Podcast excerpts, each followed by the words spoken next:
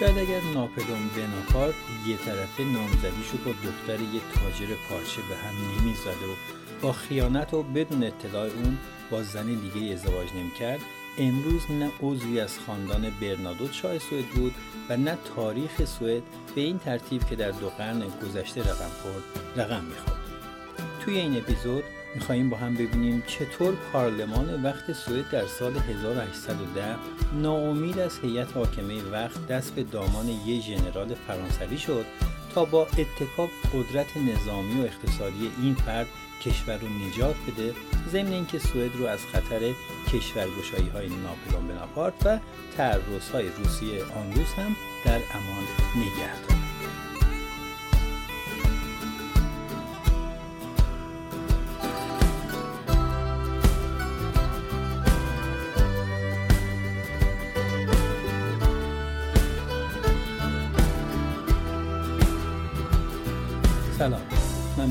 هستم و این دهمین اپیزود از سوئدکسته که در هر اپیزود اون سعی می‌کنم یکی از موضوعات مرتبط با سوئد رو که می‌تونه برای ایرانیان ساکن سوئد یا کسانی که علاقمندن در مورد سوئد بیشتر بدونن مفید باشه منتشر کنم.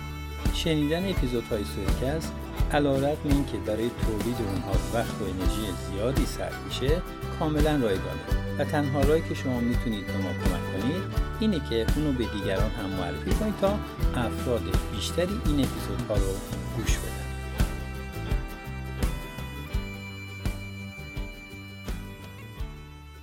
کارل گوستاو 16 هم پادشاه و رئیس کشور سوئد در زمان انتشار این اپیزود در از هفتمین نسل از سلسله خاندان برنادوت محسوب میشه که ریشه فرانسوی دارند.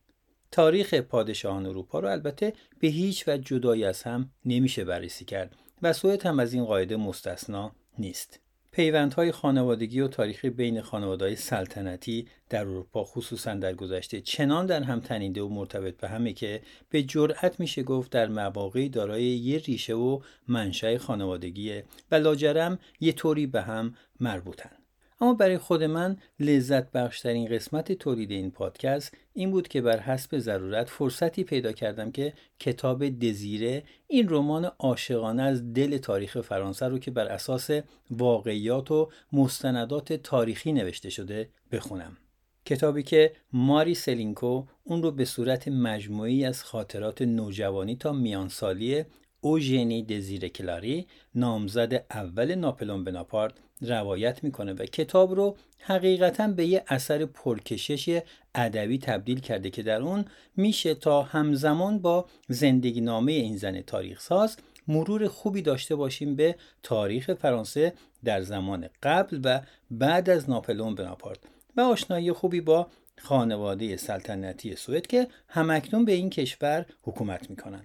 خود من بارها در گذشته این کتاب رو دست گرفتم ولی با یه پیش قضاوت غلط که شاید یه موضوع ساده عشقی رو روایت می‌کنه از خوندنش منصرف شدم اما توی این روزهای منتهی به انتشار اپیزود دهم بیوقفه و مشتاقانه اونو خوندم و لذت بردم و توصیه می‌کنم شما هم اگر به هر دلیلی تا الان از خوندن این کتاب محروم بودید حتما اونو بخونید که بتونید بخشی از تاریخ اروپا و سوئد رو در قالب این رمان خوب از نزدیک لمس کنید.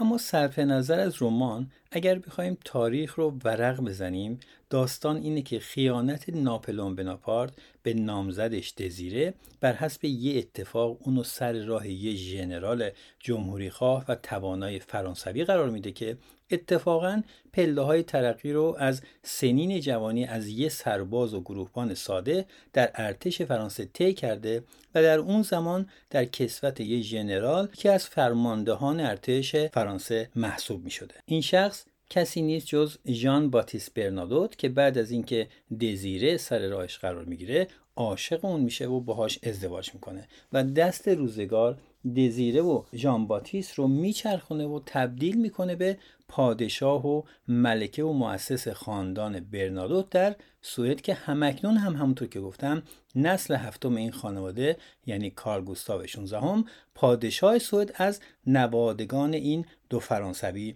محسوب میشه. اما اجازه بدید ببینیم ژان باتیس برنادوت کی بود. ژان باتیست سال 1763 به دنیا آمد و در 17 سالگی با درجه سربازی وارد ارتش فرانسه شد و مدارج ترقی رو یکی پس از دیگری طی کرد. به طوری که با توجه به نبوغ خودش در زمینه نظامی ظرف مدت کمتر از 14 سال به درجه ژنرالی ارتقا پیدا کرد و پس از انقلاب فرانسه از فرماندهان نظامی و حتی مدت کوتاهی وزیر جنگ فرانسه بود. برنادوت این مسند مهم رو به دلیل مشکلاتی که با رؤسای دولت وقت و از جمله خود ناپلئون داشت داوطلبانه رها و از اون کنار رفت. ژان باتیست زمانی که در جبهه شرق در حال نبرد بود گروهی از نظامیان بلندپایه سوئدی رو که به نفع روسیه مجبور به شرکت در نبردی شده بودند به اسارت گرفت. اما نه تنها با اونها بدرفتاری نکرد بلکه رابطه دوستی عمیقی بین اونها برقرار شد و نهایتا او این فرماندهان نظامی سوئدی رو آزاد کرد تا به کشورشون برگردند. این آشنایی سبب شد تا سوئدی های دربند با افکار و عقاید آزادی خواهانه ژان باتیس آشنا شده و در برگشت به کشورشون همزمان با اینکه ژان باتیس در کل اروپا هم به چهره قابل قبول تبدیل شده بود در موردش در محافل سیاسی و نظامی حرف بزنند و کم کم این فرمانده نظامی فرانسوی به فردی پرطرفدار در سوئد تبدیل بشه. همزمان با این حوادث کارل سیزدهم پادشاه سال خورده بر سوئد حکومت می‌کرد و ترس سوئدی ها از روسیه که چشم طمع به این کشور داشت و بیم از جنگ و درگیری داخلی بر سر تصاحب سلطنت پس از مرگ پادشاه پیر و مریض وقت شرایط ویژه‌ای رو بر سوئد حکم فرما کرده بود که پارلمان رو بر اون داشت تا با توجه به نظر مثبت فرماندهان نظامی آن زمان آلترناتیو دیگه ای رو برای حل امور کشور انتخاب کنند. این آلترناتیو کسی نبود جز مارشال متمول فرانسوی که اتفاقا توانایی بالای نظامی هم داشت. اما با اینکه فردی ضد سلطنت و جمهوری خواه بود دست تقدیر تصمیم داشت آینده سوئد رو به دستهای اون بسپاره و به این ترتیب با تصویب نمایندگان مجلس ژان باتیس برنادوت در آن زمان که از سوی ناپلئون به عنوان حاکم پونتکورو تعیین شده بود مقام مارشالی ملیت فرانسوی و حاکمیت پونتکورو رو واگذار کرد و با پذیرش تابعیت سوئدی به فرزندخوندگی کارل سیزدهم پادشاه سوئد و سپس ولیعهد این کشور انتخاب شد. همونطور که گفتم شروع این اتفاقات سال 1810 بود. طی 8 سال ولیعهدی ژان باتیست در سوئد. البته که اتفاقات زیادی افتاد که شاید اشاره به جزئیات اون از حوصله این اپیزود خارج باشه. اما کافیه بدونیم توی این ایام همسر ژان باتیست که همون دزیره باشه به دلیل بدرفتاری زنان دربار سوئد به فرانسه برگشت و سالها دور از همسر و فرزندش اسکار که بعدها پادشاه و جانشین پدر و دومین پادشاه سلسله برنادوت شد زندگی کرد. در سال 1818 بعد از مرگ کارل سیزدهم پادشاه پیر و به سلطنت رسیدن ژان باتیس برنادوت دوباره این خانواده در سوئد دور هم جمع شدند و از این زمان این فرانسوی خوشنام که هنوز سوئدی رو به خوبی صحبت نمی کرد به عنوان کارل یوهان چهاردهم تا سال 1844 بر تخت سلطنت سوئد نشست و حکومت و سلسله برنادوت رو در سوئد بنا کرد.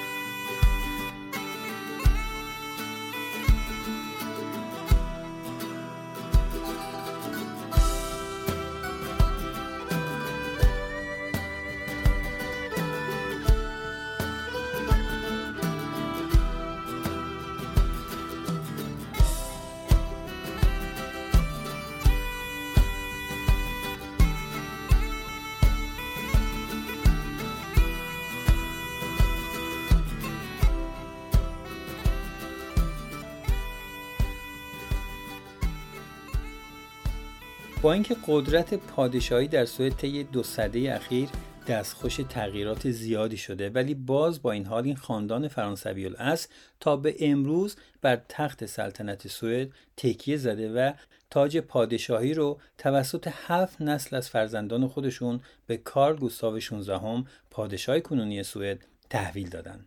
اما باید بدونیم که دهه هاست که پادشاهی در سوئد هرگز دارای قدرت مطلقه نبوده و صرفا به مقامی تشریفاتی و سمبولیک تبدیل شده که البته طرفداران و مخالفینی هم در جامعه سوئد داره. اما نکته اینجاست که اکثریت جامعه سوئد مایل این نماد و سمبل رو حفظ و پادشاه رو به عنوان رئیس کشور به رسمیت بشناسه. با این حال همین پادشاهی مشروط هم در سال 1979 یه تغییرات اساسی رو در پی داشت به طوری که احزاب و مردم سوئد تصمیم گرفتن در این سال قانونی رو تصویب کنن که پادشاهی نه به پسر بلکه فرزند ارشد خانواده سلطنتی برسه. که خب کسی نیست جز دختر بزرگ کارگوستاو یعنی ویکتوریا اینگرید آلیس دزیره که سال 1977 به دنیا آمده و در حال حاضر تقریبا 46 سال داره. خود این تغییرات قانونی و جانشینی ویکتوریا داستان جالب و شنیدنی داره که البته من در اپیزود چهارم سوئدکست و در قالب قوانین اساسی سوئد به طور کامل بهش اشاره کردم و اگر تمایل داشته باشید که در این مورد بیشتر بدونید ازتون دعوت می‌کنم اپیزود چهارم رو تحت عنوان قوانین اساسی سوئد حتما گوش کنید اما همینقدر بگم که شاه از این تغییرات قانونی راضی نبوده و نیست و این به عنوان یک چالش در خانواده سلطنتی محسوب میشه. خیلی ها هم اعتقاد دارن این نارضایتی منجر به مقداری اختلاف و حتی فشارهای روحی به ویکتوریا هم شده. اما از طرف دیگه بعضی هم عقیده دارن که ولیعهدی ویکتوریا زامن اینه که عمر سلطنت در سوئد حداقل 50 سال دیگه افزایش پیدا کنه. چون جامعه دموکرات و برابری طلب سوئد از یه ملکه که محبوبیت زیادی هم در بین مردم داره استقبال می‌کنه. اما یکی دیگه از دلایل محبوبیت جانشین آینده سلطنت در سوئد اینه که اون با یه مرد از طبقه معمولی جامعه ازدواج کرده که البته به این ازدواج هم می‌پردازیم. ولی لازم قبلش در مورد حق و وظایف سلطنت در سوئد مطالبی رو یکم بیشتر بدونیم.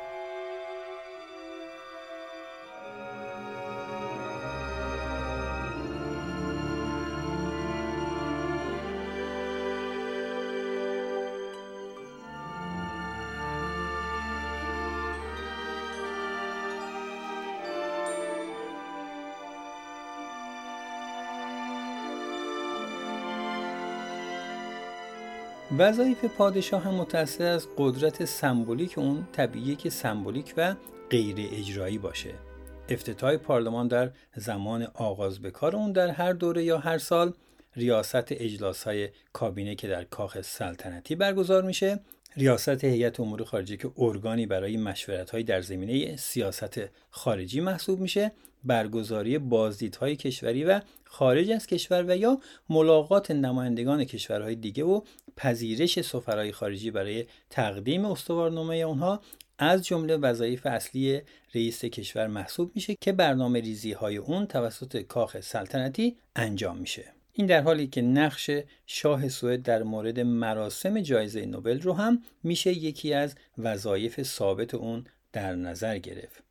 هنگامی که پادشاه نتونه وظایف خودش رو به عنوان رئیس کشور انجام بده به طور مثال برای انجام سفر خارج از کشور مسافرت به مکانی دور افتاده یا صعب العبور ولیعهد سوئد به عنوان رئیس موقت کشور اقدام می‌کنه. ولیت نقش خودش رو به عنوان رئیس آینده کشور به شیوه های مختلفی انجام میده تا بینش و اطلاعات مربوط به مسائل ملی و بین رو به دست بیاره و برای ایفای نقش اصلی در این وظایف آماده بشه حالا اجازه بدید یه مقدار بیشتر به معرفی خانواده سلطنتی یا همون سلسله برنادو در سوئد بپردازیم خانواده سلطنتی شامل پادشاه و ملکه، سه فرزند اونها با همسرانشون و هشت نوه که جمعا 16 نفر هستند. کارل گوستاف یا کارل 16 هم گوستاف متولد 30 آپریل 1946 فرزند شاهزاده گوستاو آدولف و شاهزاده سیبیلاس که پس از مرگ پدر بزرگ در سال 1973 و در نبود پدر به مقام سلطنت رسید. علت اینکه وی جانشین پدر بزرگ شد این بود که پدرش تنها زمانی که کارل گوستاف نه ماه داشت در سقوط هواپیما کشته شد و پس از نشستن پدر بزرگش بر تخت سلطنت در سال 1950 اون توی چهار سالگی به عنوان ولیت معرفی شد. ملکه سیلویا همسر پادشاه سوئد پیش از ازدواج با ایشون به عنوان مهماندار پرواز در اتریش و آلمان فعالیت می‌کرده و والدین آلمانی و برزیلی داره. از ازدواج شاه در سال 1976 با سیلویا سه فرزند با نامهای ویکتوریا، کارل فیلیپ و مادلین به دنیا آمده. پس همینجا می‌بینیم که رسم ازدواج با افراد عادی جامعه توسط خانواده سلطنتی امری عادیه و ازدواج اعضای خاندان سلطنتی سوئد به افراد معمولی در طول تاریخ این کشور بارها تکرار شده چون در ادامه اپیزود در این مورد بیشتر می‌خواهیم صحبت کنیم این رسم توسط کارگوستاو به فرزندان خودش هم منتقل شده چرا که در سال 2010 ویکتوریا دختر پادشاه سوئد با دانیل وستلین که مربی بدنسازیش بود و از سال 2002 باهاش همکاری داشت ازدواج کرد. ویکتوریا اما نخستین زن از خاندان سلطنتی سوئد به شمار میاد که در این زمینه سنت شکنی کرده. شاهدخت ویکتوریا ولیعهد سوئد که متولد 1977 با شاهزاده دانیل متولد 1973 ازدواج کرده. این زوج دو فرزند دارند. شاهدخت استل متولد 2012 و شاهزاده اسکار متولد 2016 این خانواده در قصر هاگا در منطقه سولنا زندگی می‌کنن جایی که پادشاه نیز در بخشی از دوران کودکی خودش در اونجا زندگی کرده شاهزاده کارل فلیپ متولد 1979 به همراه همسر شاهدخت سوفیا که متولد 1984 سه تا فرزند دارند. الکساندر متولد 2016 گابریل متولد 2017 و جولیان متولد 2021 این خانواده در منطقه سلطنتی یورگوردن در استکهلم زندگی می‌کنند اما شاهدخت مادلین فرزند سوم متولد 1982 که به همراه همسرش آقای کریستوفر اونیل متولد 1974 در خارج از کشور زندگی می‌کنه این زوج دارای سه فرزند هستند که متولد سالهای 2014 15 و 18 هم.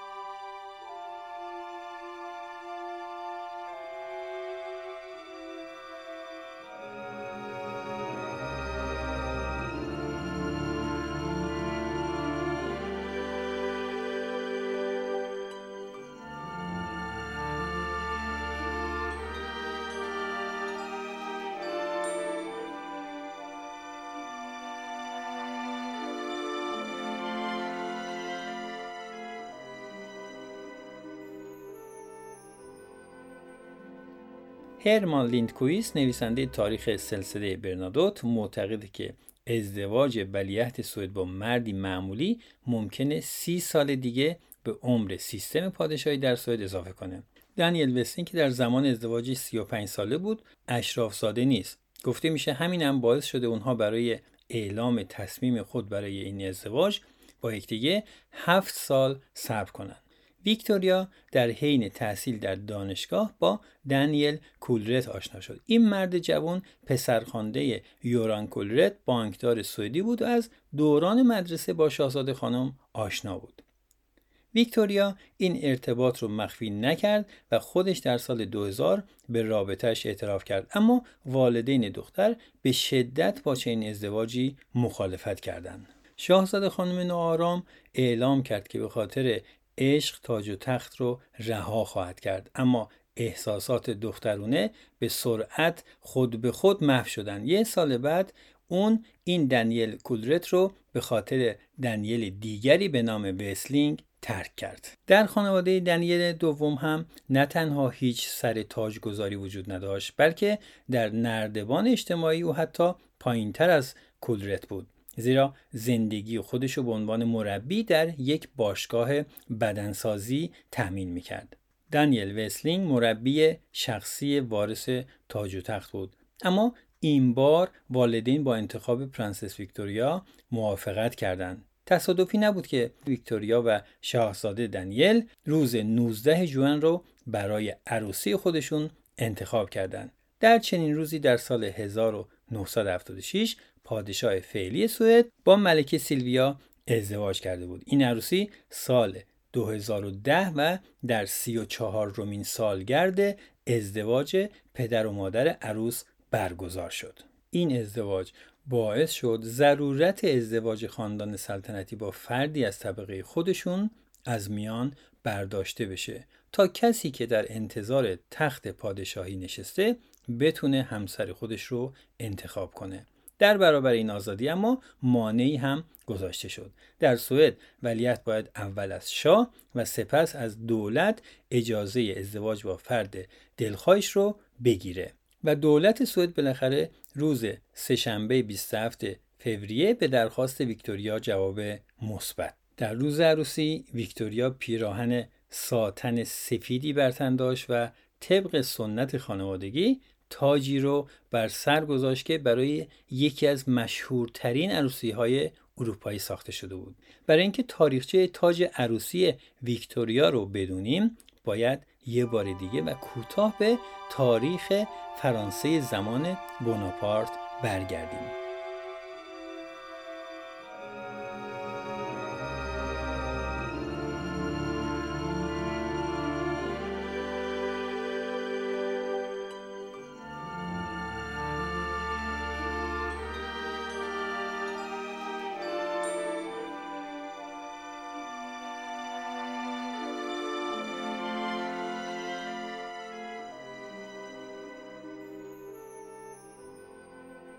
ناپلون بناپارت حوالی سال 1809 این تاج رو برای جوزفین همسر محبوبش که جای دزیره رو در قلب ناپلون گرفته بود سفارش داد. زمانی که ویکتوریا این تاج رو بر سر گذاشت و دست در دست داماد در جمع مهمونا حاضر شد یکی از رومانتیک ترین عشقهای اروپا رو به خاطر همه آورد.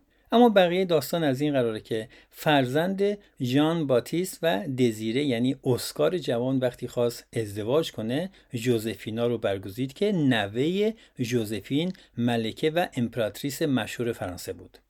عروس جوان فرانسوی برای روز ازدواج تاج مادر بزرگش رو همراه آورد و این جواهر ارزشمند این گونه وارد دربار سوئد شد.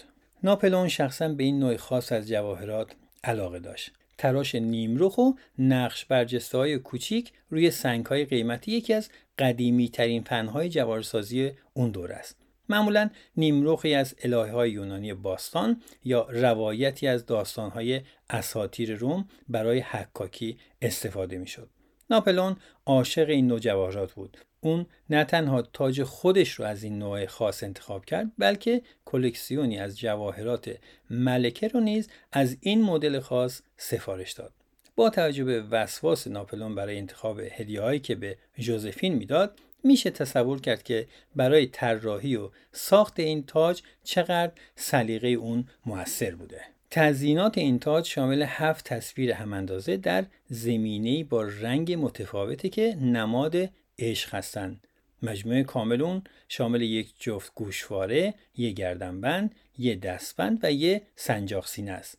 روزی که ناپلون جوان و عاشق با جواهرساز درباره این تاج صحبت می‌کرد و اون رو برای جوزفین سفارش می‌داد کسی نمی‌دونه سالها بعد این قطع جواهر در جشن عروسی نواده مشترک دزیره و جوزفین دو زن که در زندگی شهرت موفقیت و پیروزی های ناپلون بسیار موثر بودند خواهد درخشید. عروس جوانی که یکی از نامهاش همچون مادر بزرگ فقیدش دزیره است. ویکتوریا اینگرید آلیس دزیره.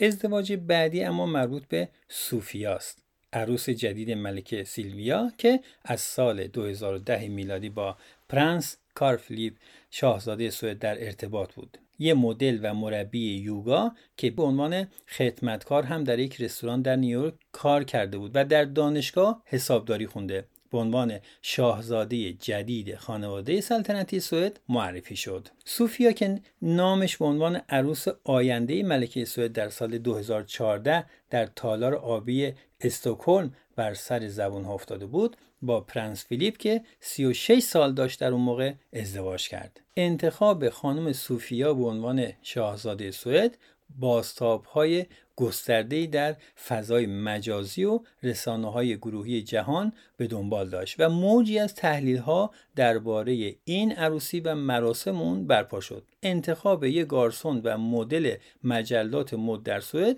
به عنوان شاهزاده سوئد موضوع کمی نبود که رسانه ها بخوان از اون بی تفاوت بگذرن.